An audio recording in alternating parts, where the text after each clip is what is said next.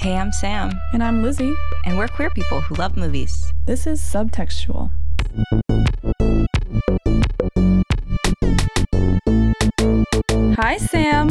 Lizzie. It's still Pride. It is still Pride. This closet's getting a little smaller. Smaller and hotter, but we're getting prouder. Yeah, there's more people in it today. That's true. We have guests for the first time ever. Yeah. Today in the studio, we have Lee and Charles from the Northern Overexposure podcast. Hello. Hey, guys, welcome. Hi. You might recognize Lee's voice because he's our producer. Yeah, he knows the drill, but uh, Charles, you're new here. We're excited to have you.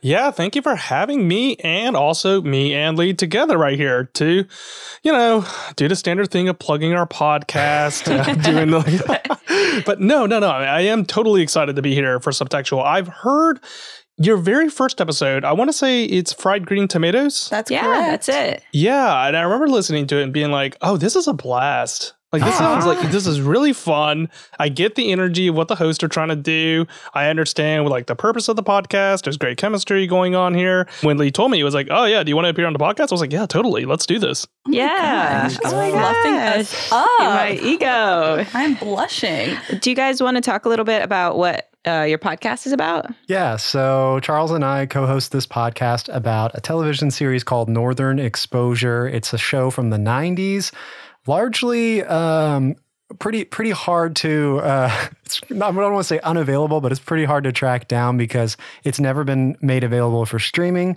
But it does have a huge cult following, and then um, also like back in the day, it won Emmys and like two Peabody Awards. So it's critically acclaimed. It's just a series that we want to bring more focus on today. And part of that uh, in the podcast is we invite on guests each episode, someone who has never seen the show. So we expand the reach of Northern Exposure by inviting them on and then just kind of get their opinion on like, does this show actually make sense still today? It's like 30 years old now. So yeah. and uh, each of you, uh, Sam and Lizzie, you guys have been on the podcast before. Thanks very much. And Yeah. I, and I guess I can plug that you'll be uh, appearing again soon in season five. Yeah, we we love going on your podcast. It's such a blast, true. and um, it's great to to jump in for a spot on their pod because you don't have to have seen the entire show, so you get to see this slice and like snippet of the weirdest, most like niche things. It's so underground. Yeah, That's true. It's a good way of describing it. Yeah, that's like a recipe for like a very successful podcast. You make one on a show that legally has never been on streaming services before, and like on, like only people that are like fifty plus in order have seen it. Uh, So that's true, totally the demo That that, is you want to reach out to. yeah. The like the Venn diagram of people who know how to listen to podcasts and people who have seen the show like hardly overlap. All of those people listen to Northern Overexposure. That's true. Well, enough about cults and followings. We're here to talk about a film that I personally think should be required watching for every single person on planet Earth, and that movie is Wong Kar Wai's Happy Together. Yeah, that's a good movie. It's a great movie. I guess let's go around and say a little quick your relationship with this movie, if you've seen it before, what you think about it, and also in general what you how this film fits into Wong Kar Wai's other work that you've seen, if Mhm. any. I'll start. Um, big fan of Wong Kar Wai. Um, when I first started watching like movies on Netflix streaming, for whatever reason, there's like four or five Wong Kar Wai movies on there. I think the first one I ever saw was Days of Being Wild. And uh, I've seen Happy Together. I remember I've seen this movie twice before this. So this was my third. Actually, I watched it twice before recording the podcast. So I've seen it four times now. It's really good. I did not remember it very much uh, before, you know, watching again for this podcast. But yeah, I don't know. It's it's a really great movie. After watching it, it makes me want to go back and revisit all of Wong Kar Wai's movies because it really they really did have a huge impact on me. Probably like early college, I'm guessing, is when that um, when I started watching his movies. And I don't know, it's been a few years since I've like really gone through the filmography and I kind of feel like I need to reevaluate like where how I rank them. I've forgotten a lot about certain Wong Kar Wai movies.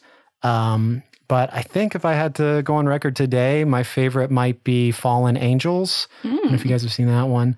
Um, but Charles, Did we ever watch a Wong Kar Wai movie together, Charles? Or I don't know because I want to say this is actually my first one seeing it. Um, what do you think that we would have seen together? I think it might have been Ashes of Time Redux, which is one I completely don't remember. But I only saw it once on like Netflix streaming. Maybe not though. There is a strong possibility that we did see it. Be- like so, like the the the way it like Lee used to watch movies back when we were like in uh like in high school and college was that he would invite me over and be like, "Hey, do you want to see a movie?" And I'm like, "Yeah, sure." And at that stage um of my life, I didn't know what like indie movies were. Lee was, Lee was like basically the guy who introduced me to like movies didn't have to be giant blockbusters and everything. So we'd always watch these movies that I had no idea about, like never heard about. Um and so, like, it, there's a giant possibility you showed me like one of his films, and I just have no recollection of it. Well, uh, what about you guys? Like Lizzie, Sam? Yeah, so this is the first time I'd seen a film by Wong Kar Wai, and I saw it today. Actually, I told myself I'd multitask during my workday, and I I thought I could just put it on in the background. I was sorely mistaken. I had to stop everything I was doing and it's a beautiful film and you know going to film school you hear about um, in the mood for love mm-hmm. all of the time i'm surprised that i'd never seen that film either and i learned that he directed that film while i was like looking into this movie so i really am glad i did get to see it though with with no like context or or any sort of impression mm-hmm. and it's great yeah this was to me the standout because I've seen probably four or five of his like earlier works, like his 90s works. And to me, this is the one that stands out the most. I mean, obviously, because it has a queer storyline, and I'm like a fucking bug to light with that, but also because it is so unique and rich, and there's so many elements that I can't wait to dive in with you guys here. Um, so, a little bit about our lovely Wong Kar Wai. He's a Hong Kong film director He's directed 10 movies, and interestingly, his last film was almost 10 years ago in 2013, a movie called The Grandmaster, which I've never seen but looks a little bit more high budget mainstream. Most of the work I know him for is like In the Mood for Love, Chungking Express, these more like gritty indie run and gun features. Because from what I've heard about his production style, he does tend to kind of like go in a little wild. Like he he comes to the table with with just an idea of a couple of characters and like the idea of a world. He literally put together his like small production team that he had been doing uh, multiple films with in China at that point. He brought them over to Argentina, including his two actors, Tony Leung and Leslie Cheung. Uh, and knew that these were the two characters they were going to play and that they were going to be in a relationship. But essentially, nothing else is what it sounds like. He kind of like makes it up as he goes, inspired by the locations and the elements available to him, which I think is really cool and really ballsy. Um, he kind of just shoots like a lot. Like there's a bunch of unused footage you can find on this film in the like short doc that was made about it called Buenos Aires Zero Degree. There's like whole storylines and characters that were just cut out. Like he just goes to town and then brings it all into the editing room, chops it up, finds the story. Yeah. And it's a really interesting way to do film. I heard that this movie's runtime was three hours before they started cutting. it could easily wow. be like three films from what it sounds like. Yeah, that that freaking blew my mind when I because it wasn't until very recently that I was talking about Wong Kar Wai with someone else, and they were like, "Yeah, he like never has a script. He just like yeah. has an idea and starts shooting." And it makes a lot of sense because uh, sometimes he'll use a lot of like voiceover narration. I guess he does a little bit in this movie for sure. Yeah. Um, and it's just like he is sitting in an editing room after he shoots for a couple days and decides like, okay, this is what the story will be. I mean, maybe he has more than that, but watching that short doc, uh, Buenos Aires uh, Zero Degree, was insane because it's it's really interesting. Like I think they go with some of the crew members back to where they shot it, like a year or so after. So you get to see them walk around the sets, but then also they start playing footage from the movie. I'm like, oh great, we're just gonna watch clips from the movie again. And then all of a sudden, like these clips, I'm like, wait, this didn't happen in the movie. And there's so, like you're saying, there's so much footage that was like completely different storylines. Like I think in one version Tony Leung's character commits suicide or right. something. It's like, what? And Wong Kar Wai was like, this is not the movie I wanted to make. And it's like, he shot it and he's like, I'm not going to shoot anymore. I'm going to redo all that. Yeah, there's like a whole romance sort yeah. of thing with the nurse where the nurse has a crush on him, but he's gay. So he's like kind of deflect it.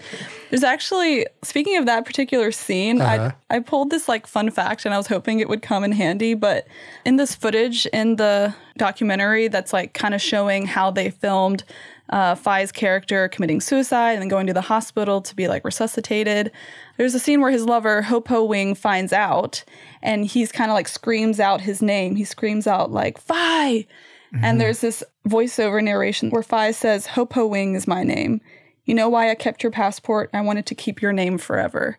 So it's like this whole other mm-hmm. like call me by your name almost scenario where Yeah. it's like I wanted to keep you so close to me. I literally took your name. Yeah. But there's so much more to this movie that you can even feel, I think, in hmm. the story without mm-hmm. having it be explicitly narrated.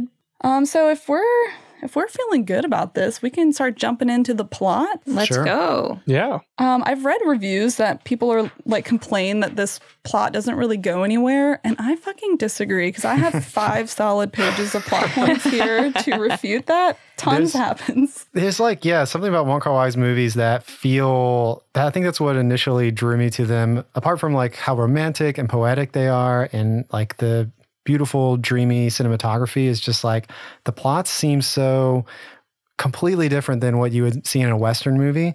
And I'm guessing now that's probably a product of him like not having a script and just like trying to come up with a story after the fact. But so many times in his movies, like I can think of, it'll start off with uh, uh, uh, like a B character, and then the B character just like leaves before the second act, and is just gone for like the whole movie. It's like what is what, and then comes back at the very end, and it's just like I would never imagine writing a script where one of my main characters is gone, and I don't know. There's just a lot of weird. And in, in this movie, it kind of feels like um, there are just like little um, what's the word like vignette scenes that kind of like I can sense where it's like it's not really a plot line going through it, but we're seeing all these moments. I don't know. I think there's something cool about that as well. Yeah, it, it feels more true to life hmm. when it feels like characters have multiple directions in front of them to take rather than like a set one that's like written in stone. And you can definitely feel that, especially with that um, third character. I'm forgetting his Chang. name. Yeah, Chang. Chang. who comes back around in the end, and it was it was just so nice. Yeah, that's like a perfect example of what you're saying, Lee, how like the narrative like halfway through just kind of picks up with a totally different relationship of mm-hmm. Chang and Phi. But that was also because they lost Leslie Cheung, who plays Ho Po Wing, halfway through production. Oh my god. So they were like, oh shit, we didn't get everything we needed with him. So Wong Kar Wai was like, well, what if we bring in this other actor I love? Fly him in Argentina. we'll make something work with him. And they did. And I, I love the Chang character. Yeah. I think without that character, this film would be a lot heavier because they probably would have left in all the suicide stuff. Oh yeah. Um, but he brings a really nice, like, f- little cream cheese filling to this really heavy film. yeah. To me, that's kind of when the movie started. Uh, I mean, I love the beginning too, but when he starts coming in, I'm like, oh yeah, this is starting to like rock and roll. And Yeah. Yeah. I think that he has a really great use of theme because immediately you can tell that, like, okay, so we have these two characters that don't belong in Argentina whatsoever. So they're going to be a fish out of water. They're going to be, uh, ju- uh, the, I think the word that they use to describe this would be the antipodes, like the distinctly the Ah. opposite ends between two places right here. So at the end of the story, the only thing that matters is that they get back to their original location. And anything else that happens in between, those can be vignettes, those can be character moments, they can be whatever you want. But the overarching theme is that you have a character that is displaced and they have to get back to the original place. And you can use two characters to play off of that theme. Mhm. One doesn't return back and one does. And once you have that outline in your head, I think that Wong Kar Wai can do whatever he wants. He he can, like you guys are saying, he's just going nuts. He's just filming everything, and I think that like that, go off, man. Like I think you're doing exactly what you need to do because you have the idea in your head, you have the theme of what you're trying to explore, which there's so many of them, Mhm. and you you can just do whatever you want. I think that's such a great freewheeling idea. Yeah, I really like how in your kind of log line of it, you're kind of talking about like this is about people like leaving home, getting as far away as possible, and then trying just the whole time to get back. Mm-hmm. Because the one thing, like, there was just one fact about this film that when I read it, just stuck in my head so hard. And I was like, that is fucking beautiful and genius. But Hong Kong is geographically the opposite end of the world of where they are in Argentina. Mm-hmm. So that has to be a specific choice on Wong Kar Wai's part. Like, Yeah.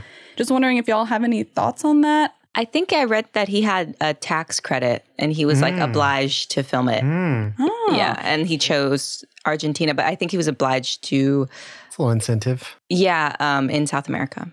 And also, he apparently is a big Maradona fan, which is an Yeah. Argentinian soccer player. Okay. in, in the documentary, he's like, "Why did I shoot in Argentina? I really like soccer." It's like I'm not. I'm sure that's not the answer, but he was just making something up. I think he Uh, likes to fuck with the press because any in- interview I've read with him, he is like hardballing these interviewers. Like he is not giving it up easy, and I think it's really funny because I feel like that's how I would be if I was a yeah, like mildly confrontational.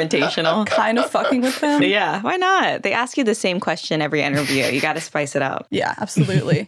I was just gonna say that like it's I think it's like divine providence that they would end up in Argentina right here. Hmm. And even the framing kind of suggests that they should be here. So in the film, they start off in black and white, which is polar opposite right there. There's tile floors that are black and white right there.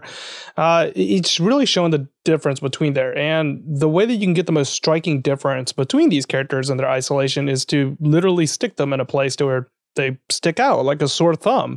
When you see them in the crowd, they like distinctly have popped out. The only thing that really connects them back to their home country is the food that they eat. That's Yeah. the Mm. only thing. I'm so glad you brought up the food because I think food is like a really noteworthy thing that Wong Kar Wai uses in this film, but also his other films. Like watching In the Mood for Love, they go to this like mm. same noodle stall like six times in the film. By the end of it, I'm like, I'm fucking hungry. Chungking Express too. Yeah. They there's a lot of food in that movie. Like one of the women works at a like a food cart. And I never really put that together. It's like, well, of course they're going to eat this food. It's going to be like yet another reminder of home and mm-hmm. maybe even like add to their homesickness that they obviously feel. Mm-hmm. Because, like, I know when I go to a place for a long time and if I'm looking for like that peanut butter or whatever that like will bring me home, like I can find peanut butter, but it's not going to taste quite the same because you're not getting what you're used to, like the ingredients. And that's just like, I didn't even consider that. That's a really cool point that it's like a way of bringing them home for a moment.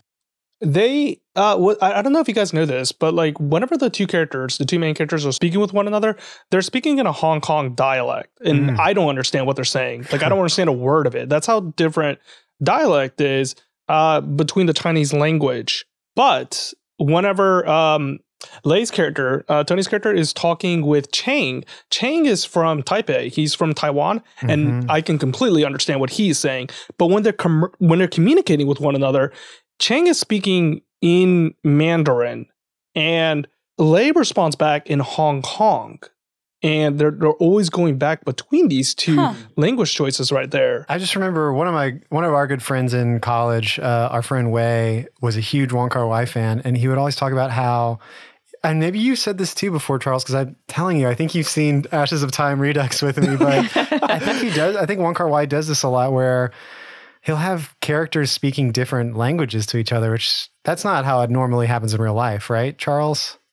Uh, It can. or- I'm- you can Yeah. a little bit. But like, I think it's so interesting in film because that's a purposeful decision for him to do this right here. Because I think there's actually like, and uh, we can get into it later because I think this is like a very broad idea that like all of us can contribute to. But there is like the focus on identity and uh, uh, you know parlaying that into your nationality between Hong Kong and Argentina and Taiwan and mainland China. Mhm. There is a distinction between all of those parts, and each of those characters could symbolically represent each one of those parts.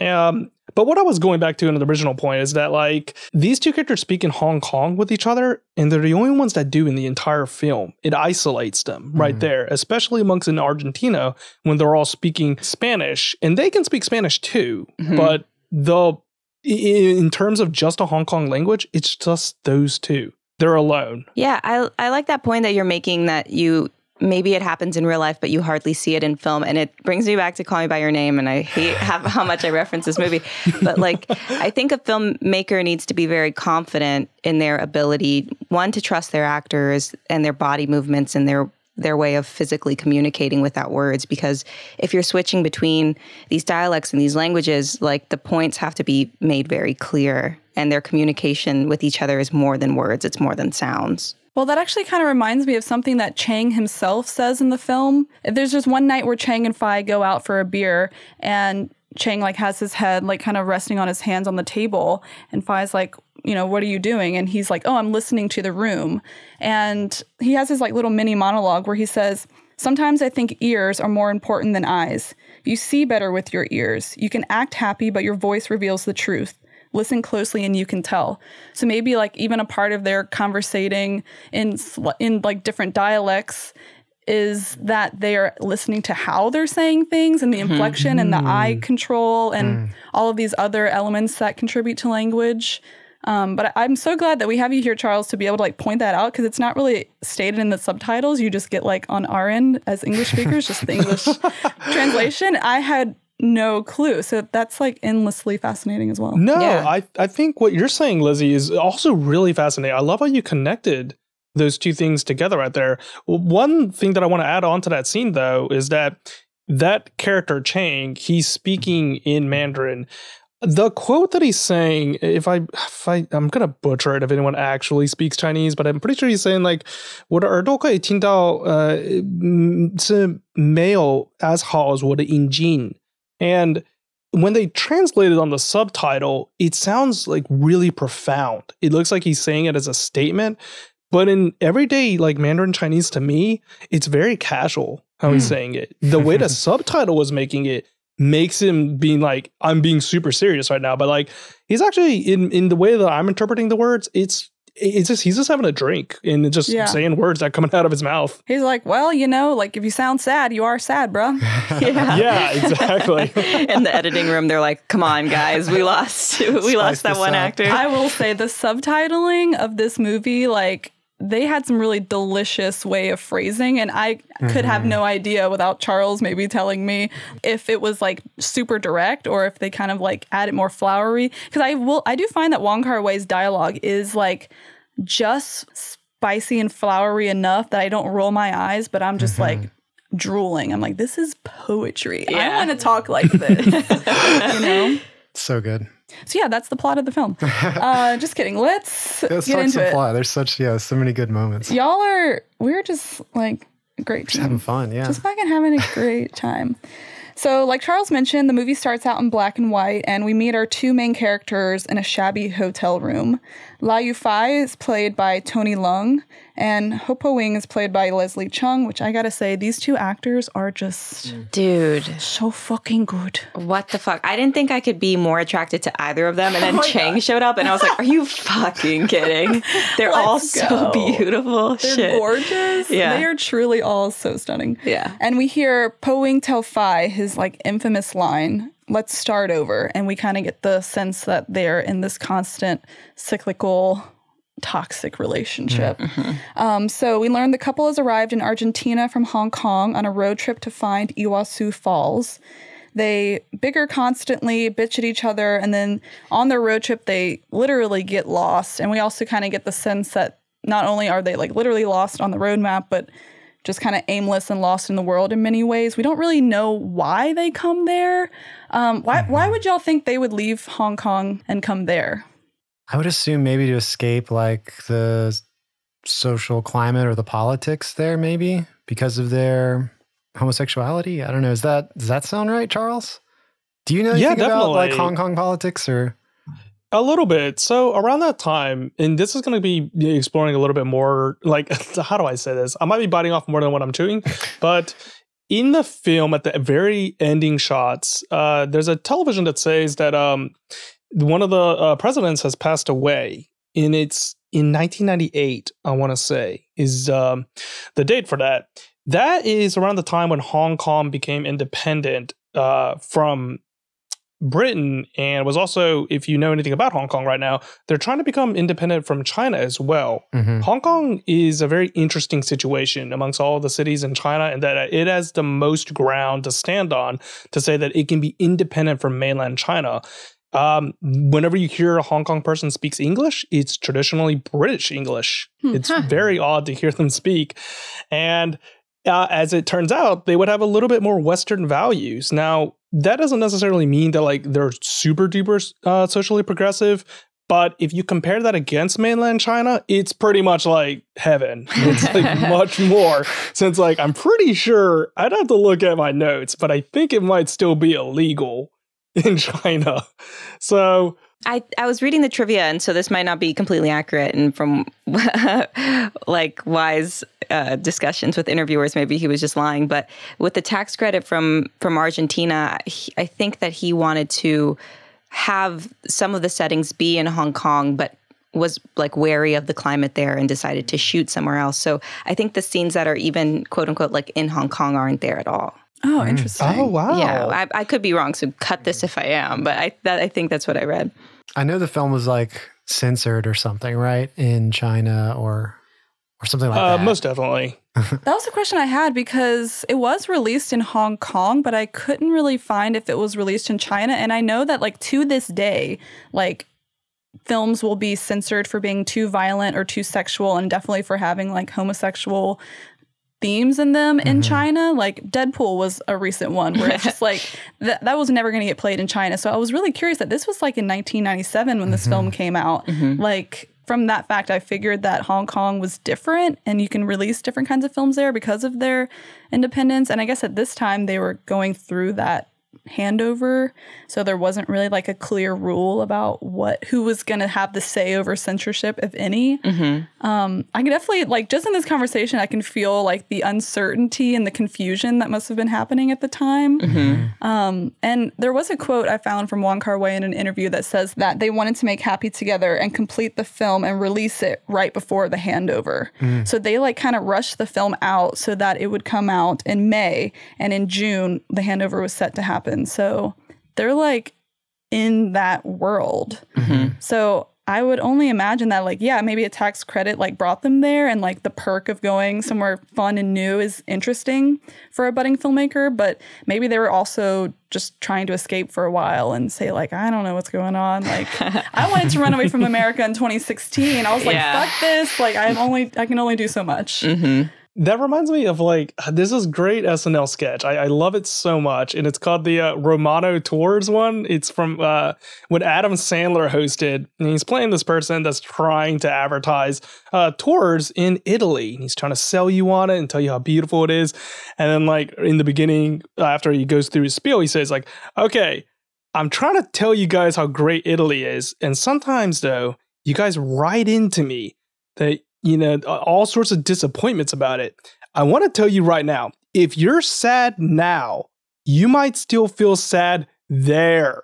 You're still going to be you in vacation. If you're sad where you are and then you get on a plane to Italy, the you in Italy will still be the same sad you from before. and it's this uh, it's this idea of the geographical cure where you think that like if you go to a different location, you're going to be this whole entire different individual, your problems will disappear, you're going to find the answer to all of your problems. But like no, you're just going to be like super sad somewhere else. It's still you. And I think that's Yeah. kind of what's happening in this film. These two characters there i mean obviously their um sexuality is playing into it but maybe just like the circumstances in life it seems like that lay's character was working a job in which he might not have felt very comfortable with because he was in debt to his father Mm. and so they just wanted to Mhm. elope they wanted to just you know assign this thing to be like let's go see this waterfall whatever but more importantly let's just get out of here because i don't feel comfortable being here Mhm. Amen. I totally agree. Um, so they're on this waterfall journey that isn't going well, and they split up on the road. Phi ends up in Buenos Aires, the capital, working as a doorman at a tango club, and then one night he sees Po Wing arrive with another man and get into a taxi with him. He's like on a date, they're making out, and he's pretty upset about that. And then we get our first needle drop of the film, and that is Frank Zappa's Chunga's Revenge, which I would like to play a little section of it for you just to get y'all in the mood, In the mood for love. in the mood for love, if you will.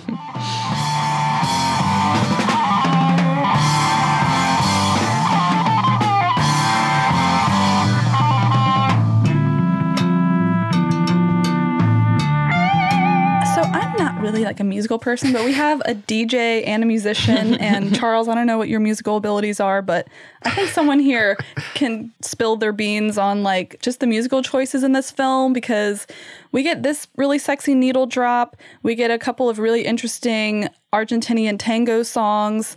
And then at the end, of course, we get the title song. Um, Happy Together uh, by the Turtles, though in this version is covered by another artist. Um, Isn't yeah. it Leslie? Because Leslie's wish in, it was. is like He a canto singer, pop right? like musician. Um, I think it could be. It's not. It's someone named Danny Chung. Oh, okay. Oh, okay. It would be fucking so cool if it was Right. Leslie. Yeah, that would be Missed awesome. opportunity. makes I know, right? Um, but yeah, what y'all think about the music? Good Lee, stuff. you got excited with the Frank Zappa. Yeah, I texted the group chat. I was like, I totally forgot there's like a there's two Frank Zappa Frank Zappa needle drops. Yeah, I, I'm like a big Frank Zappa nerd, and Wong Kar Wai has used like some great music in his films that he's turned me on to, and other films too. So just seeing that we have a connection there with the Frank Zappa nerdum, I'm just like, my man. Yeah, Right. I love this music. Every I was like shazamming all over this motherfucker, Mm. and I had some I had some folks in my house doing some like they're just doing work in my house, and I was watching this, and it was like porn sounds because they're fucking, and then you know you're hearing Zappa, then you're hearing Argentinian music, and then you know at the there's English music at the end. It's like I wonder what they thought I was watching. They probably would not have guessed this. They're No. like, she's on Pornhub. Yeah, I love uh, just about this part of the movie. I love uh, how because you're talking about how Poe shows up with this other man, and I think it's supposed to be implied like whenever Poe leaves the club with the other man, like you can see him looking out the back window of the cab or whatever. I think Poe like knows that Fi saw him with the other man, and there's other scenes after that where it's like Poe is like maybe he didn't know at first, but I think he's deliberately like trying to make Fi jealous or like you know like let on like he doesn't see Fi, but he he does. I think. Yeah, and even in that first exchange, they don't even speak to each other. It's kind of just like a passing, like pedestrian thing, which I was so interesting because I'm like, their relationship must be so fucked up, you know? That they are choosing to ignore each other. The only two people they know in a foreign country. Uh-huh. They're like, sorry, didn't see you. Yeah, oh, excuse me, sir, right behind you. Yeah, exactly. and to that point, basically the next day, Po Wing calls Fi at work, so he did see him, asks if they can meet up, and they end up having like this huge fight where they're like pushing each other around, screaming. It is Britney Spears toxic. Um, Po Wing begs for Fi to come back, and Fi blames him for spending all of their money and basically stranding them. So we get kind of our first glimpse at like the homesickness that Fi obviously feels and that worsens throughout the film. And then at work the next day, I guess out of guilt, Po Wing brings Fi this like expensive watch and it's just like, here, you can have it. Though he like the next scene literally immediately asks for it back. so you're like, this guy is just he is just kind of desperate, I think, at this point, just like looking for the nearest person that can like provide for him. And ultimately, he ends up with Fi again because he arrives at Fi's apartment after he got the watch back and he's been severely beaten and his hands broken. And we mm-hmm. kind of get the sense that, like, whoever that sugar daddy he was with at the club has like beaten him up for stealing the watch. And so Fi agrees to take him in and care for him. And here we are. Let's start over yet again. Hmm. Top of the cycle. Hmm. Rinse, repeat. During that section of the movie, there's lots of shots of mirrors and Yeah. the characters being framed in a mirror right there. And the whole segment actually breaks whenever Faye, uh, I'm pretty sure he's enclosed. Like it feels claustrophobic and then he punches a mirror. Hmm. And then like the relationship starts right there. And it's, I don't want to ascribe too many like symbolic reasonings behind this, but I thought it was really interesting that like they're starting over, quote unquote, is him breaking the mirror, which is him like shattering his own, uh, I guess like his own self worth or just like who he imagines who he, Mhm. he is once he's back together with this past relationship. Yeah. Yeah. he's like built his identity up, and then the moment he sees Poe again, it's gone. Yeah. Right. Well, anytime Poe leaves, like towards the end of the film, when he leaves for a longer period of time, Fi, like for a while, is just like a dead person, just like mm-hmm. no expression, no motion. And it's Chang who brings him back to life. That's a great motif, Charles. I mm-hmm. never caught that. I'm glad you're looking at this thematic stuff, Charles, because I think I'd have to watch it a few more times to pick up on that. Well, You you have like Lee to thank for that because in Forced Charles to watch so much Northern Exposure. like in Northern Over Exposure podcast, we overanalyze like so much. So we're always looking at being like, okay, well, like why was it shot in this manner? Like, does it have any symbolic resonance between you know in this scene? And if so, what do we think it means? Let's like crowbar something into it right there. You're like snowflakes mean individualism because every snowflake is different. And you're like, I think it was just snowing in Wisconsin. This is, that's definitely our podcast. That's like exactly. we go a little too overboard sometimes. well, here at Subtextual, we live for that. It is the That's true true. through line of our entire thesis. We're like, Danny Zuko's pants are tight, which means he's gay. Yes. Therefore, I wanted to say I love the device of having one of your lead actors having uh, bandages on their hand. It's so funny. There's like a scene later where Poe is like using the phone and he doesn't have hands. He can't use his hands. So he like just throws the phone with his uh, shoulder and it doesn't even hit the hook. There's a lot of stuff like, it's just fun to see like how Fi has to like it make like you don't think about it, but Fi has to feed Poe Yeah. and wash him and do everything, like cook for him. Like Oh, that scene was hilarious. Which he like one? wakes him up. He's like, "Are you sick?" He's like, "Cause I'm hungry." Are you human? It's like who would ask a sick man to cook them food cut to Next shot, him he's like making rice. scrambled eggs with an egg with, the, with like the So uh, blanket over him Yeah. in the shitty little kitchen? Yeah, That made me laugh Like- out loud. Him having his hands broken is like the perfect thing for their like weird codependent relationship to work. And there's even a part of the voiceover where Vi says like these were some of the happiest times and I kind of wished he, he would never get better. Yeah. Um, because he, I think he wants someone to take care of. yeah. He like he just wants. Uh, I, I don't know. though. Actually, there's a lot of ways to read it, I guess. But I, one way I read was like. Fi is just happy that Poe like needs him now because Yeah. Poe was maybe the more promiscuous one. So it's like, oh, now like he's mine and he needs me. Yeah, you can't leave. You can't do. You can't even open the door to let yourself out. Like, Yeah. you have to depend on me. Um, so one important thing that happens during this whole like codependency Munchausen syndrome thing that's going on is that Fi finds Po Wing's passport in his mm-hmm. pants pocket and hides it away. And this becomes very important later in the film. I just want to point out my favorite fucking scene in this movie is in this like kind of like honeymoon sequence uh, we have here in the middle of the film where they learn to tango in the mm. apartment and there's that mm-hmm. beautiful scene where they're like in the kitchen tangoing together and i'm like Yeah. I can see like how they keep coming back to this because they do have like this delicious chemistry mm-hmm. and like the good is so good and the bad is like fucked. Yeah. I'm glad that they they kept so much of that in because without that, if you you were witnessing like all the spicy stuff that comes out of their toxic relationship, you'd be like, why are these people together? Mm-hmm, but their mm-hmm. chemistry is so good. Like that scene where Ho comes to him on the, the sofa and like smushes him. I'm like, I, I get that way with my partner sometimes. I'm like, this is cuteness aggression. Like I want to squish you. Yes. It's like, did you just bite me? Why did you bite me? Yeah. It's so realistic. Uh-huh. And and like not to forget, I totally just glossed over it, but like the first time we see them in the film, they have like what I think is a really well done sex scene between two men. Mm-hmm. Um, and they have a ton of chemistry there. They obviously have a passion, and it's like, yeah, you need to have those moments of like, okay, I see why you're doing this, so that all the moments of unraveling just kind of hurt that much more. Pain. Doesn't he? Uh, doesn't the dance scene kind of repeat itself later in the film? Like at the very final ten minutes, I think that um, Ho's character. You're talking about when Po Wing goes to the tango Oh, club yeah, and dances with Barsoor. Yeah. the older, the tango like Yeah. instructor, Yeah. where he's like, I get. I mean, to me, that's like, well, he's trying to replace his lover, right, and right. whether he is successful or not, we're gonna go with probably not. This I know this is later, but does that happen like before or after Poe gets back to the old apartment?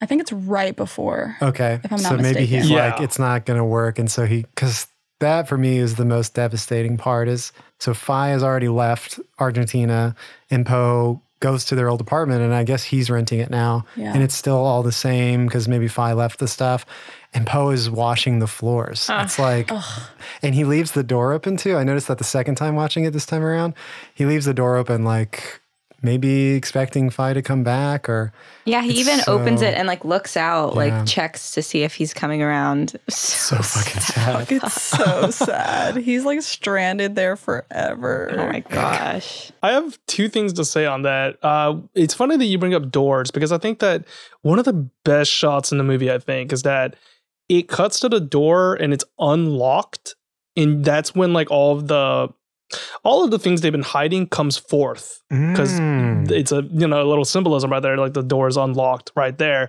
I think that's such a good shot. I'm like oh it's such a great decision for them to do that. But on the second thing is that um, lizzie you brought up the passport uh, that he was hiding from.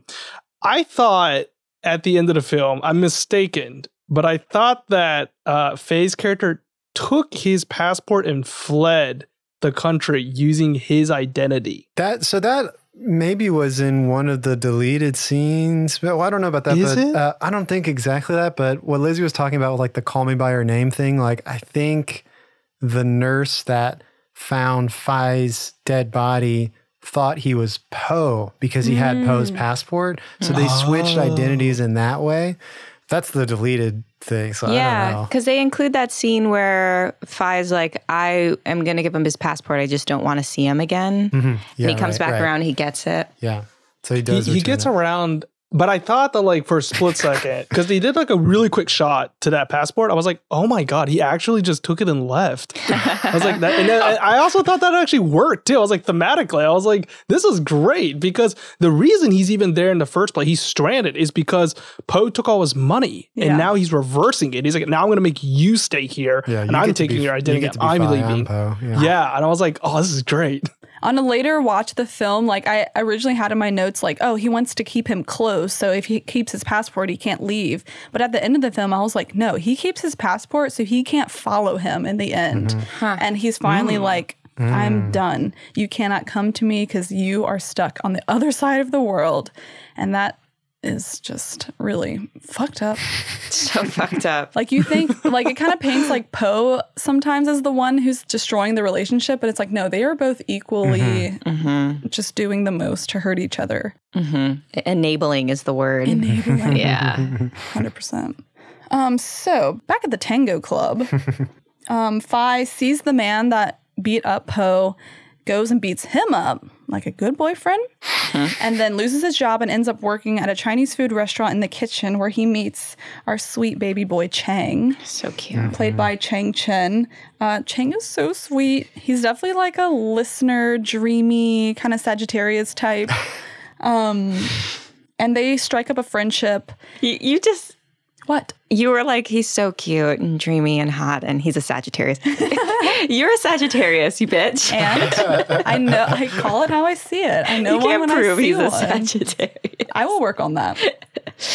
um, so they strike up. Okay, did y'all ever get the sense that there was like anything romantic between Chang and Fi? I wanted to ask that. Yeah, I don't know. Like, I thought the first time I was watching it, because there is a part where Poe starts asking Fi, like, okay, you're seeing new people. Yeah. I always thought that Fi was seeing Chang on the side, but by the end of the movie, I don't know if it really explicitly suggests that. I don't know. I think that, and this is how I grade things now, having done this podcast with you, but I think if you cut the overt homosexual text out and it was just a movie about Fi and Chang, I would be like, this is still gay. Yeah. Mm-hmm. There is like, there is like an unspoken thing that I think goes beyond just like regular friendship. And it could be mm-hmm. because they're on the other side of the world and, you know, there's a loneliness that's just baked into everything that they do. But it felt much stronger and it didn't feel even like a brotherhood. It felt like a kinship, like a really deep one. Yeah. Like I think you're right. It goes beyond that. It's like this inherent chemistry that they have mm-hmm. and shared interests. And I think Chang pulls Phi out in a way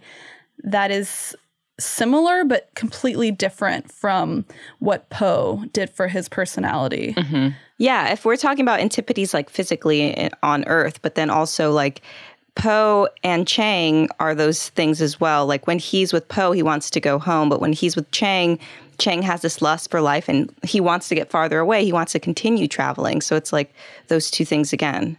Absolutely. Oh wow, I I love that, Sammy. And to build on to that, I think if we add, like, I think if we look through this through the lens of um, China, Hong Kong, and Taiwan, you can kind of see like the relationship between Hong Kong and China is that like they're trying to see independence from each other. They don't exactly know if they can mutually live without each other. But then you have Chang who represents Taiwan, and Taiwan has been like even more independent from China. Now, you know, China could claim and say, like, no, no, that's part of mainland China right there. but arguably so, like, it has way more independence than Hong Kong, which is physically in China right there. So it what Chang's character does is like he offers another path toward happiness. And Taiwan is like a whole like different thing. And like maybe Hong Kong can look at Taiwan as an example and say, like, okay, I see like an alternative path from belonging to just mainland China. Like I can see that this can go in a different direction. It's not linear. Like I keep thinking that I have to start over and go back with China. It can actually go to a different direction, like what Taiwan is showing me right here. So I think that like underneath that geopolitical lens, it has like it, it can definitely be romantic, but you could also look at it and just say like it just has like a very deep brotherhood feel. But Mhm. again, like you were saying, Lizzie, like I can definitely see it being romantic. Like I'm not saying it can't be at all. It's called wishful thinking, Charles. Yeah, we're paid to do it at this point. no, I love that's really beautifully said as well. Like, and I can see that through line of what you're saying, how, how the three countries could be represented here, like going all the way through the relationship and towards the end. Like, I just love that. Thank you for bringing history to us, bringing politics, because that is one thing I am unqualified to do. Um, all right, so where were we? I have one other question. Sorry, but but I want to do continue on the plot. But there's like a red box in the cabinet that they I don't remember, but I think Phi like always checks it, and then later Poe looks like he's getting like weed or something out of it. But I don't Yeah, know. Yeah, he grabbed something out of that box. What is What's in I thought it was coins, like money. Coins. Okay, that's that could be. Yeah, it, he's thought it like trying to coins as steal his money or something. That's probably it. Yeah, I because I, also don't. had the same thought. I'm like, you could put your weed in there. He's like, all right, little weed. I'm going to get cigarettes. Make me a little spliffy. yeah. The the reason I think it's money is because immediately afterwards it goes to the um, scene where he's playing mahjong. Oh, okay. Mm. So he might need money for that. Yeah. Oh, I just thought, I thought it was weird. it's his weed box. We've all got one. so basically, we get into this like really long and sad sequence where we see their relationship really starting to deteriorate. Like I mentioned before, there's lots of suspicion and like talk between the two about like, well, who have you slept with? How many men have you slept with? Well, I'm not like you. I won't just sleep with any man on the street. Like lots of slut shaming and all this hmm. stuff happening. And then I don't think it's slut shaming if, if they're cheating on you. It's- they're cheating on you and they're slut shaming you. Double. yeah, he, double. he comes back later to say like I was never the guy to like hook up in the bathroom, but it's just so convenient. So there is like a slut shaming thing at the beginning, but it's like mostly like, are you cheating on me, which is valid. Yes, exactly. No, you're totally right. Like, there's even the extreme case where uh, Fi comes home from work and Poe's not there. And he comes back a lot later after Fi's already gone to sleep. And he's like, Where'd you go? And he's like, I just went out to get cigarettes. And he's like fully dressed up, like looking great. um, so Fi immediately goes down to the bodega and buys like a hundred pack, So hundred packs of cute. cigarettes to be like, Well, now you can't leave. And I'm just like, that's such a funny way to control your lover. Be like, well, if I buy every single treat at Trader Joe's, you won't be able to say you need snacks. Now will you? Uh-huh. That really shocked me, the like amount of cigarettes, because it's like a different brand that I'm not familiar with. I'm like, oh, what's he got there? And then I'm like, oh my god, those are all the cigarettes. Like he bought all the cigarettes in the store. It's literally every pack. I really wanted a cigarette after this movie. Like I, I haven't had like a dirty, dirty cigarette in a while, but they smoke every scene. Cinema and cigarettes are the same thing as cinema and martinis, where I'm like, God, it looks so fucking good. The first time I had a martini, I was like, this sucks. It's like Harold's Carol just sipping that in the restaurant. Yeah, They it are does not strong. Taste like you think it would. So yeah, this all culminates in one final fight in this cycle where Poe demands that Fi give him his passport back. Uh, Fi refuses, says he's not ever going to do that, and he leaves in a huff, and we don't see him for basically the second half of the film until the end, mostly because Leslie Cheung had to go on a musical tour. but thematically, we know that relationship cycle has come to an end for now. Um, but good news, Chang and Fi get to hang out now. And they have a lovely summer together, doing the most, w- working in the kitchen, playing soccer, drinking. There's really cute scenes where when Fi drinks too much, Chang's like, "Come on, buddy, I'll tuck you in." There's a great cut when Chang is like, "Hey, you want to go grab a drink? Like I'm bored." And then the very next shot is like. He's carrying Fi. He's like, "You drink too much." And Fi's like throwing up. I'm fine. Yeah, I love Speaking that. Speaking of cuts, they had like one that I, I I like it now. Now that I'm thinking about it, but like when I was watching it, I thought it was like maybe a little bit too heavy handed. But it's right after the scene where he steals the passport and he says like, "I'm never gonna give it back." And then it, the next shot is him on that boat, Yeah, and he, it just shows him adrift, like he's like you know he's literally you know lost in sea. So like he can never return back home. Yeah. Jeez, Charles. Okay, listener, Charles said before we started recording that he watched this and like finished it five minutes ago. Yeah. I was like, I haven't really processed my thoughts on this yet. what the hell? How do you remember all this shit? I watched it like earlier today and like, yeah. I've seen Wow. it twice in like 48 hours, and I'm still like so confused by what is the red box? What does it mean? So after Chang and Fi's summer of fun, Chang has finally saved up enough money. He wants to go to the southernmost tip of South America to a place that is um, nicknamed the end of the world. He has a tape recorder here, and I love this scene so much. But he's kind of talking with Fi, and he's like, There's this lighthouse at the end of the world. Apparently, you can go there and like air out your heartbreak. And Chang says, Well, if you record something, I'm happy to play it there for you. And he goes off and dances in the crowd. And Fi takes the tape recorder and just weeps into it. And, you know, it's really unclear, like, truly, who is he crying for? Is he mm-hmm. crying for Chang that his really best friend buddy is leaving? Is he crying for Hong Kong? Is he crying for himself? Is mm-hmm. he just drunk? Like, there's a lot of really beautiful sadness there in that performance and wanted to see what y'all thought about it. Yeah, uh, I always read it as um, Poe, but now that you're saying that, I think it's like a compounding of so many things, and it is just like a perfect performance. And the way it's brought up again at the end is, I think, the ending of this movie. It has a kind of a few different endings, like a few different things that happen, and they're all just like ding, ding, ding, all good. So yeah. good.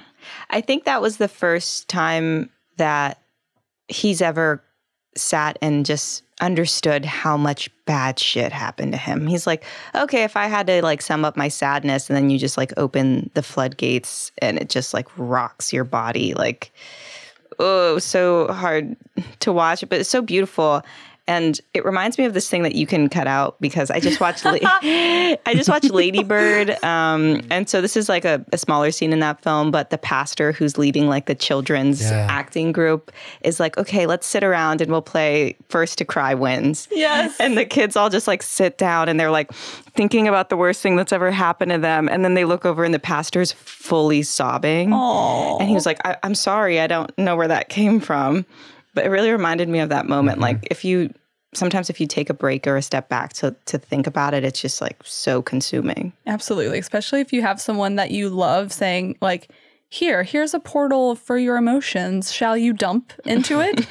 and you're like, I'm actually fine. I'm having a great day. I've just uh, so much.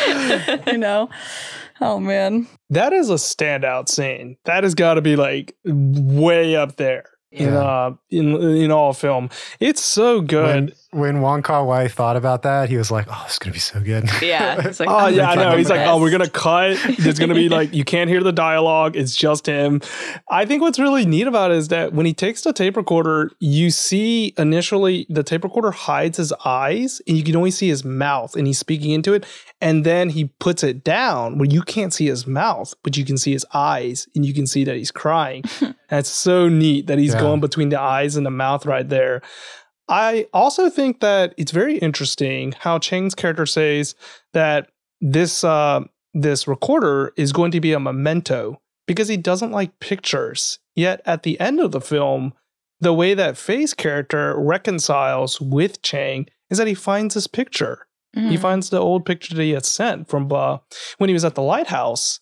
So I think I don't really know what to make of that, but I know that like something's there because it's such a direct line right there. Maybe it's that like that's how they see each other. Like Chang just likes to hear, so that's how he has Phi, and Phi, I guess, just sees him. I don't know. It just seems like Right. a, a mutual exchange.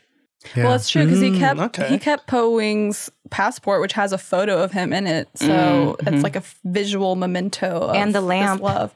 And the Yeah. lamp, another visual symbol. What a cool lamp! Like I, I looked it up. is- oh, I, I wanted How to see if I could get it. I, it doesn't exist anywhere. I think they made it just for the film because you know at the end he was like, "I always imagined two of us standing there, and in the lamp there's oh, two. Yeah. So I yeah I couldn't find it, but that's a dope ass lamp. yeah. Dope lamp. Yeah.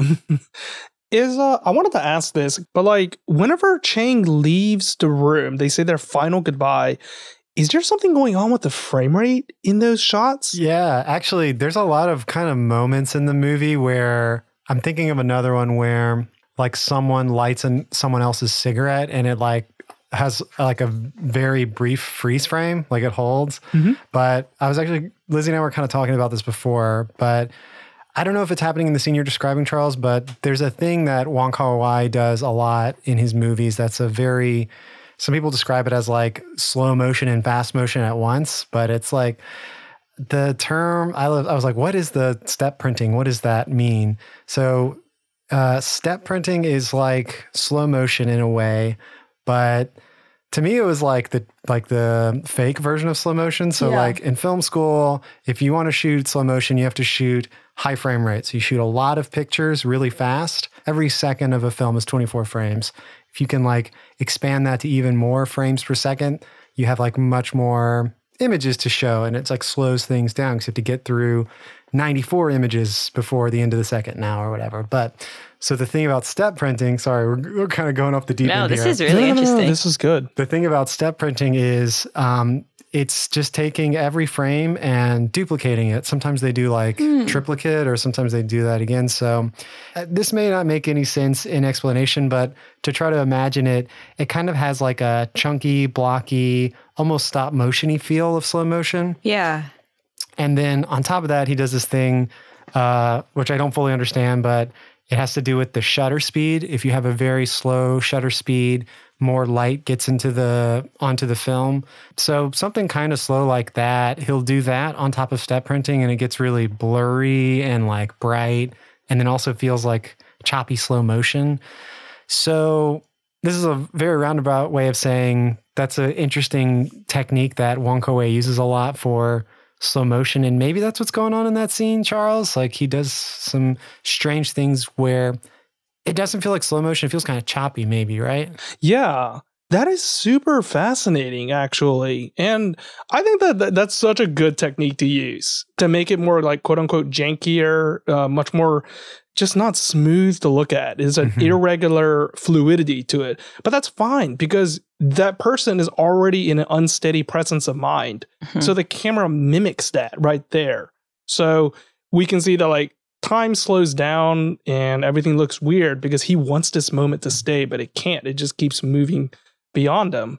Yeah, I think I, I get Wong Kar Wai's like double intention for that. Like my interpretation of it is that whenever I see that effect, it kind of causes like a stutter and almost a pause at one single frame. And to me, it feels like you're taking a picture. You know, mm-hmm. like you're freeze framing that one moment. So if we're like in this train of thinking where Phi is like a very visual person, he wants these images. Maybe he's like trying to like capture that moment, like that image with Chang, that image with Poe.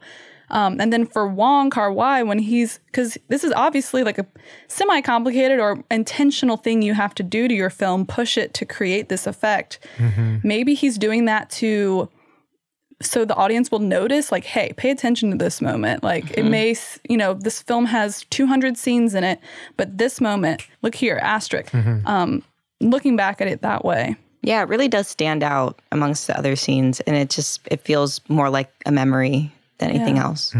Totally. Yeah, really well said, Lizzie. Charles and I are going to start our own podcast. Let's all make competing podcasts. oh my God, the Sam Lee podcast would just be so over my head. I'm such an idiot. We'd just be talking like technical uh, shit. Subscribe. Mhm. Slam the subscribe button. Yeah. Um, so now Phi is basically all alone in Argentina and he starts making like direct moves back to Hong Kong.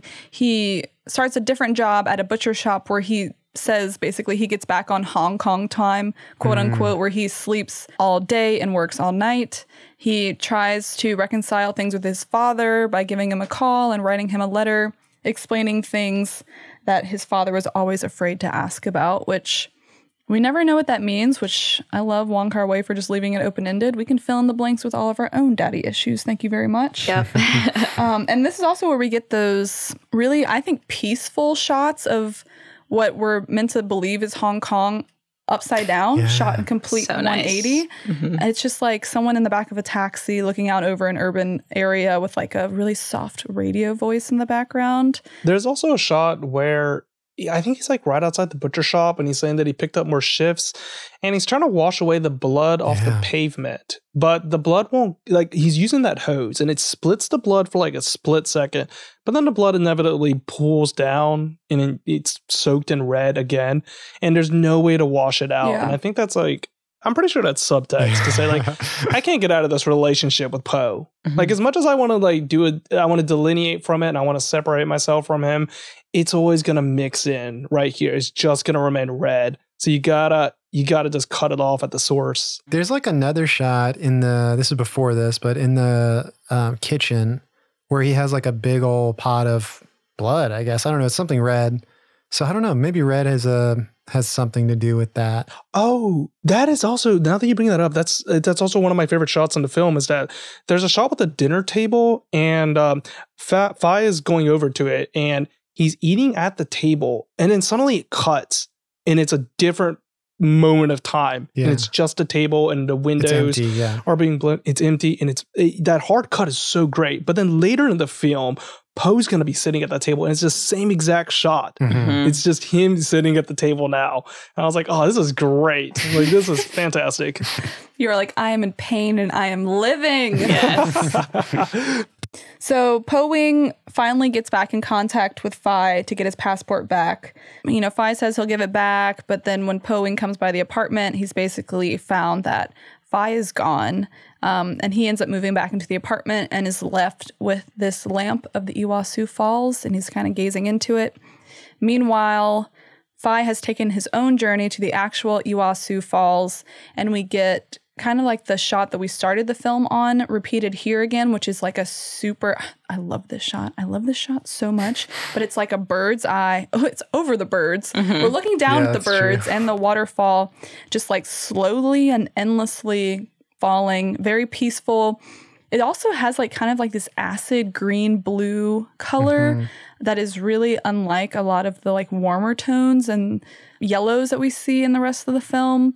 So they both kind of end up at these falls mourning in two very different ways. Yeah. That um, waterfall always makes me think of like an eyeball or something. It looks weird, right? Like just like looking into close, like really close up.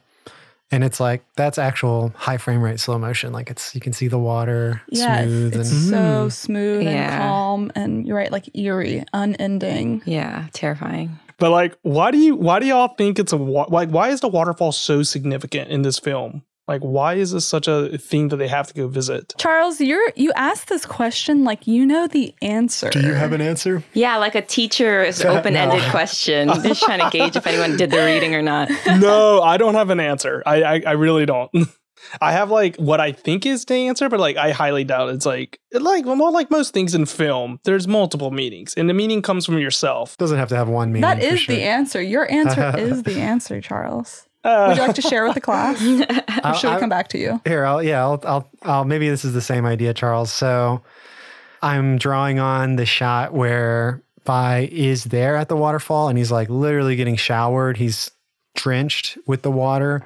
Um, but water, rain, like natural water has like some symbolism in literature, I guess in film too, of like rebirth, washing yourself clean. So maybe they want to go to the waterfall to start new. Just what does he say? To start anew or let's let's start over or Let's whatever. start over. Yeah. yeah. And that's their idea is like, oh, we'll just when we finally get there, we'll be able to start over and it'll be good again. But it's kind of a as we've been talking about, a, a cycle. I don't know. yeah, well, like a waterfall breaks the cycle though. It, it, it doesn't loop back around. It just falls. Yeah, it just crashes right there. If anything, the waterfall is the final destination. That's good too. Great film. Um, Final Destination. That's it. we nailed it. Yeah. Um, and so we end the film with Five visiting Cheng's family food stall in Taipei. We don't really know if he's come here through serendipity or on purpose, but he sits down is kind of like surrounded by like all these people who are like speaking over him, around him, at him. He feels like very at home and he doesn't look very lonely.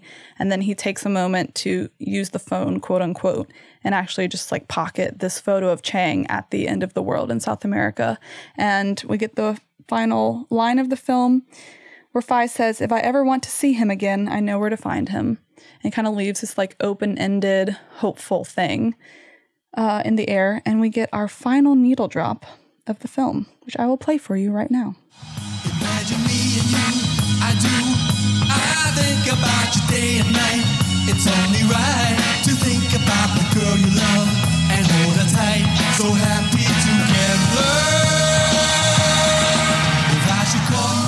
energy. We got like shots of Taipei, I'm assuming, like the subway. It's live. It's a live recording, which is nice. Right, yeah. Mm. Um, so I found out mm, like yesterday actually that the original Chinese title translates literally to spring light at first glance. So that that's a totally different film entirely. Like if I heard the film titled Spring Light at First Glance, that feels to me like an like a coming of age like romance and also harkens more to this like idea of the waterfall and like greenery um, and then happy together is like almost a tongue-in-cheek title of yeah. like these people are not happy together it seems like um like a mixed family rom-com where like t- these people get married and their kids have to like live in the same house you like know the fockers yeah or happy like together like yeah cheaper by the dozen exactly I also read um, there's like another like an interpretation of the Chinese title is like I think so. Spring light at first glance is like the literal meaning, and then like an interpretation is like it does like it means the exposure of something intimate. Did you read that part? It's Ooh, no. So Love like that. Yeah, that's pretty interesting too. And then I wanted to point out that uh, in that documentary behind the scenes, you can see on the slate it says BA Affair, like Buenos Aires Affair, I think was the working title. Oh, cool. So this film has like five or six different titles. I personally think Happy Together yeah. is I mean it's the title I'm familiar with, so I'm obviously biased, but I think it like says a lot about the film and it can be interpreted a bunch of different ways. I was making sure that the characters weren't the same whenever I was looking through this mm-hmm. uh, between their Chinese title and the English title. Uh, the sometimes in Chinese whenever they're trying to translate something from English to Chinese or vice versa, they don't have a one to one ratio or like a stand in that they can use. So they try to go for the closest sounding ones that they can while still retaining the um, original meaning of the word. So, for example, off the top of my head, I think like Ferrari in Chinese is like Ferrari and if you write it out in characters in the actual word itself, it means like, oh gosh, I'm pretty sure I'm wrong on this, but it like essentially means like the the best or like the very fast. Subtle. So they were like in in your mind you think like Ferrari, very fast car. So they're like, all right, well then like it's sort of it sort of sounds like Ferrari and it means fast. Just have that be the word. so you do that a lot, and they might have done that for this title. And I was looking at it, it doesn't look like it's like that. Um, they do share the same number of syllables. So maybe, but like I highly doubt that's the reason. It, it looks like huh. that's a classic case of them just being like, hey, what do you think is a good title? Happy Together. Oh, let's go with that. yeah. yeah. I don't think they were looking at the uh, Chinese characters. And this isn't the only gay movie that takes like its title from this song. There's uh, Imagine Me and You, mm. which is so different from this film in every single way, but it's also from yeah, this song. Yeah, you're totally right. Is do you remember is this song played as a needle drop in Imagine Me and You? It is, yeah, a couple times. Wow, that yeah, gay people just love this fucking song. I don't know what to tell you. um, so yeah, that's the film. So wrapping up, I kind of I found this really interesting quote. And again, we all know Wong Kar Wai likes to fuck with interviewers. And he says he's very much one, it seems to say exactly what he feels. So I found a quote that I thought was really interesting. Um, he says in an interview with CineAction magazine back in 1997 when the film was released, he says, In fact, I don't like people to see this film as a gay film. It's more like a story about human relationships, and somehow the two characters involved are both men. Normally, I hate movies with labels like quote unquote gay film, art film, or commercial film. There is only good film and bad film. So, a lot of interesting stuff that really got my kind of wheels turning because I'll just kind of go first, but like what I really liked about this movie was kind of a mix of these sentiments with Wong Kar Wai is that like he did just treat these characters as people. We didn't have like either of these characters or any all three of these characters like battling with their sexuality necessary. Like it was more just like we're getting into the relationship and into the emotion. But I think it's impossible to say that their queerness does not play into how they interpret these relationships with each other. So I think it is both. I I do like the sentiment of does it have to be a gay film to be about gay people? Like why can't it just be like a film? Yeah. And it just happens to have gay characters in it.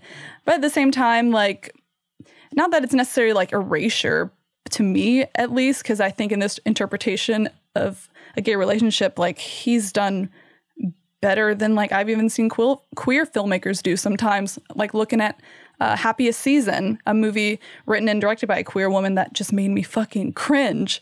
So I don't know what like I guess Sam, you look like you want to say something. yeah, no, you read that quote and it just pinged me like that's e- almost exactly what the motherfucker who directed Fried Green Tomatoes said. Like, this is just a movie about two women who happen to live together. But like the difference between that director saying that and this director saying something similar is that this director had the fucking balls to actually portray them in love, whereas like the Fried Green Tomatoes director just wanted to make it seem like they were friends who lived together. Right. So it's like if you're accurately portraying a relationship about two men in love, it's gay. But yeah, it doesn't make the notebook a straight movie. Like it's mm-hmm. just about two people who are in love. right. Sorry, I was like jazzed to say that because that got me really mad. So does this statement from Wong Kar Wai like make you angry? No, I, for him it seems it seems really sincere. Like I make a lot of movies with you know the same intention, just to tell a story, and sometimes the people are gay.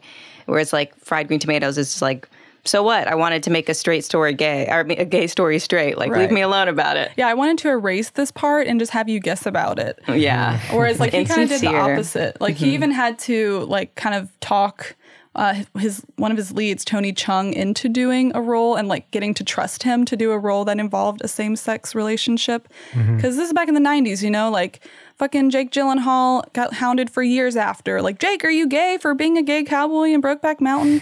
you know, like this was a different time. Um, and ultimately, I thought he nailed it. A- A great portrayal of a queer relationship. Leslie Cheung is, or I guess he's not alive anymore, but he's a gay man, right? Or was he not out at the time? I don't know. He had a he had a public boyfriend at the Oh. time of his death. Um, but yeah, he he was like regularly hounded about his sexuality. But yeah, so I'm guessing Tony Leung was not is not a gay man. So he was like, because No, I heard he had to be like convinced. To, uh, A little bit, yeah. And he said, um, Wong Kar Wai said in this interview that their first day of filming, like the first thing they filmed was the first scene in the movie where the two characters have sex. And why? he's like, Wong Kar-wai? I don't know. He Maybe, maybe he was like, I need to do this before, like I need to get this done so that he can't quit or whatever. exactly Before. like you know, Wow. just like throw him into the fire. Um, which like watching it back, I'm like, wow, that actor, like the professionality and the chemistry that these actors have right off the bat. I mean, I think they had a couple weeks to like get acquainted in rehearsals while they were like looking for locations and stuff. But um, I was like, that's kind of brutal, but it, it worked out. I think that uh my answer is going to be like really similar I think to Lee's uh answer and Lee's going to know what I'm about to say right here but like we had written something in which we had quoted Sidney Lumet Sidney Lee's- Lumet? Lumet or Sidney Lumet Lumet, or is it Sidney, Sidney Lumet? Yeah. You can say Lumet. we uh, we were recording from Sidney Lumet, and it's from his novel Making Movies. And there's a preface that quotes I once asked Akira Kurosawa why he had chosen to frame a shot in Ran in a particular way. His answer was that if he'd panned the camera one inch to the left, the Sony factory would be sitting there exposed, and if he panned an inch to the right, we would see the airport, neither of which belonged in a period movie. Only the person who's made the movie knows what goes into the decisions that result in any piece of work. They can be anything from budget requirements to divine inspiration. But I also believe that like it's sort of irrelevant because the show doesn't belong solely to them. It exists as a benefit to all of us. So if you can have a richer experience interpreting something, then that still as a whole a net benefit. What I mean by all of this is that if Wong Kar Wai wants to treat the film in one particular manner, that's perfectly fine. And I don't think you should disregard it completely. But if you want to view the film as something which like it empowers you and you find like a meaning to it that he did not explicitly explore, I think that's absolutely fine too. Like if you think that in this film, these two characters that are divorced from their own country and are in a foreign country and also deal, you know, they partake in something that is foreign at that time period then maybe that means something to you. Maybe this has some sort of deeper meaning as to like the character's action and this character, um, Faye's character wanting to return back to Hong Kong. Maybe that could all relate to you in some way. So it's kind of like a straddle on the fence answer, but mm-hmm. overall, what I'm trying to say is like, you know, if you if you if you want to subscribe at some sort of meaning, go for it. Yeah, absolutely. Well said. So yeah, I mean that kind of brings us unless anyone has any final thoughts, it kind of brings us to the end of our beautiful discussion. Um, Can I grab a pen for this course? Yes, please. You're going to have a lot of numbers to work with this week, Sam. I'm so excited. I have like a little table right here. Ooh. All right, you guys, let's score this. And how the score works is we base it on how gay is it and how good is it. We give it a score in both categories out of 10, and those are averaged out to be our overall subtextual score. All right, so Sam, I'll ask you first. How good is this movie on a scale of one to 10? It's it's really really good. I've been dueling out tens like it's my job though, so I can't tens, do tens, it. Tens across the board. I'm gonna give it an eight point five. All right, Lee. On a scale of one to ten, how good is this movie? So I was thinking about this before we came to record, and I was like, I was thinking like, okay, my score is gonna be eight, but like with any anytime I'm discussing movies or Charles, when we talk about Northern Exposure, it always gets so much better when you talk uh, talk about it with other people. So I have to give it a nine. Ooh, Charles, mm. what would you give it on a scale of one to ten? Uh, this is a little bit more difficult for me because I'm not too sure on what like the value I should be using to judge like what makes it great. So I guess I could only use my own uh, metric of what I value. So with that in mind, I would give it a nine. I think that it fulfills all the things that I really like in film. So I think it's fantastic. I myself, Lizzie, will also no, fuck it. I'm giving it a nine and a half. Ooh. I've seen this movie five times all this year, and I've never gotten tired of it yet. All right, on to how gay is it? So, Sam, on a scale of one to 10, how gay is this movie? I really had to consider this one. You know, what? I really had to sift oh. through and find. No, it's a 10, obviously. She's making a joke. you don't have to say a 10, by the way, boys. This is your own internal scale. I'm not like a gay man, so I don't, I feel like I have to defer to y'all, but well, I guess this is supposed to just be like how, because Charles was asking this earlier, like how this is just like out of all movies, not just like gay movies there's gay sex. Um, I'll give it an eight. All right. Charles, on a scale of one to 10, how gay is this movie? No wrong answers. It definitely, well, I think that he definitely can't be zero. I think he, yeah, said zero. Be, I'm like, what did you, what did you just watch? I think, like you said earlier, Lizzie and Sam, they're, they don't directly address sexuality um, that's not like a major core part. There isn't a character that's struggling with it. If anything, they seem very comfortable with it. Um, so I would say like seven of like how I what I personally think of like how quote unquote gay it is. Charles and I need our films gayer. We need more, more gay. You're like it could be gayer. I'm, I'm leaving them room for yeah. improvement. You know, now that you say that, like we don't actually know if these two characters they are fuck. like gay. they could be bi. You know what I mean? No, not that. Not um. Not Ho. Fai because not Fai because Chang is like, "What do you like in a girl's oh. voice?" And he's like, "I don't yeah. care." Yeah. Oh, you're right. Yeah, it's a ten. They're both super gay. all right, Sam's gonna do math now, and she's gonna average all of these numbers to give us a single subtextual score.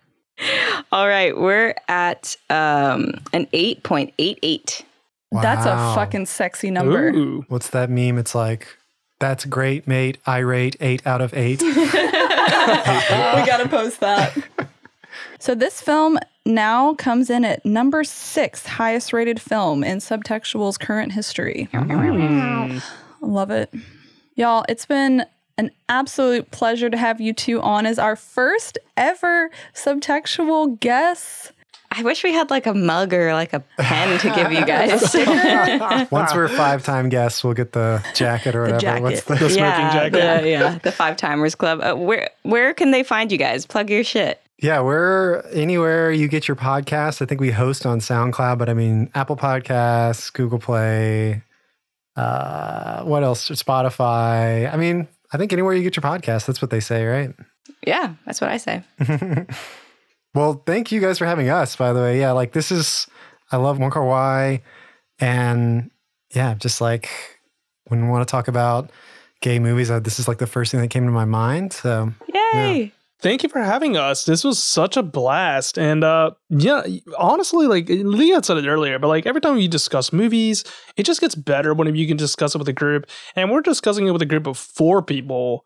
So it's like it's real it's growing exponentially. Our brains so are like uh, yeah. Yeah, we're getting super big So- brains. Thank you for inviting us onto the pod. No, thank you guys so much. You really did most of the heavy lifting. I kind of just sat back here and thought about Chang. Ah, Chang, hard eyes. All right, guys, enjoy your Pride Month, and we'll see y'all next week for another episode of Subtextual.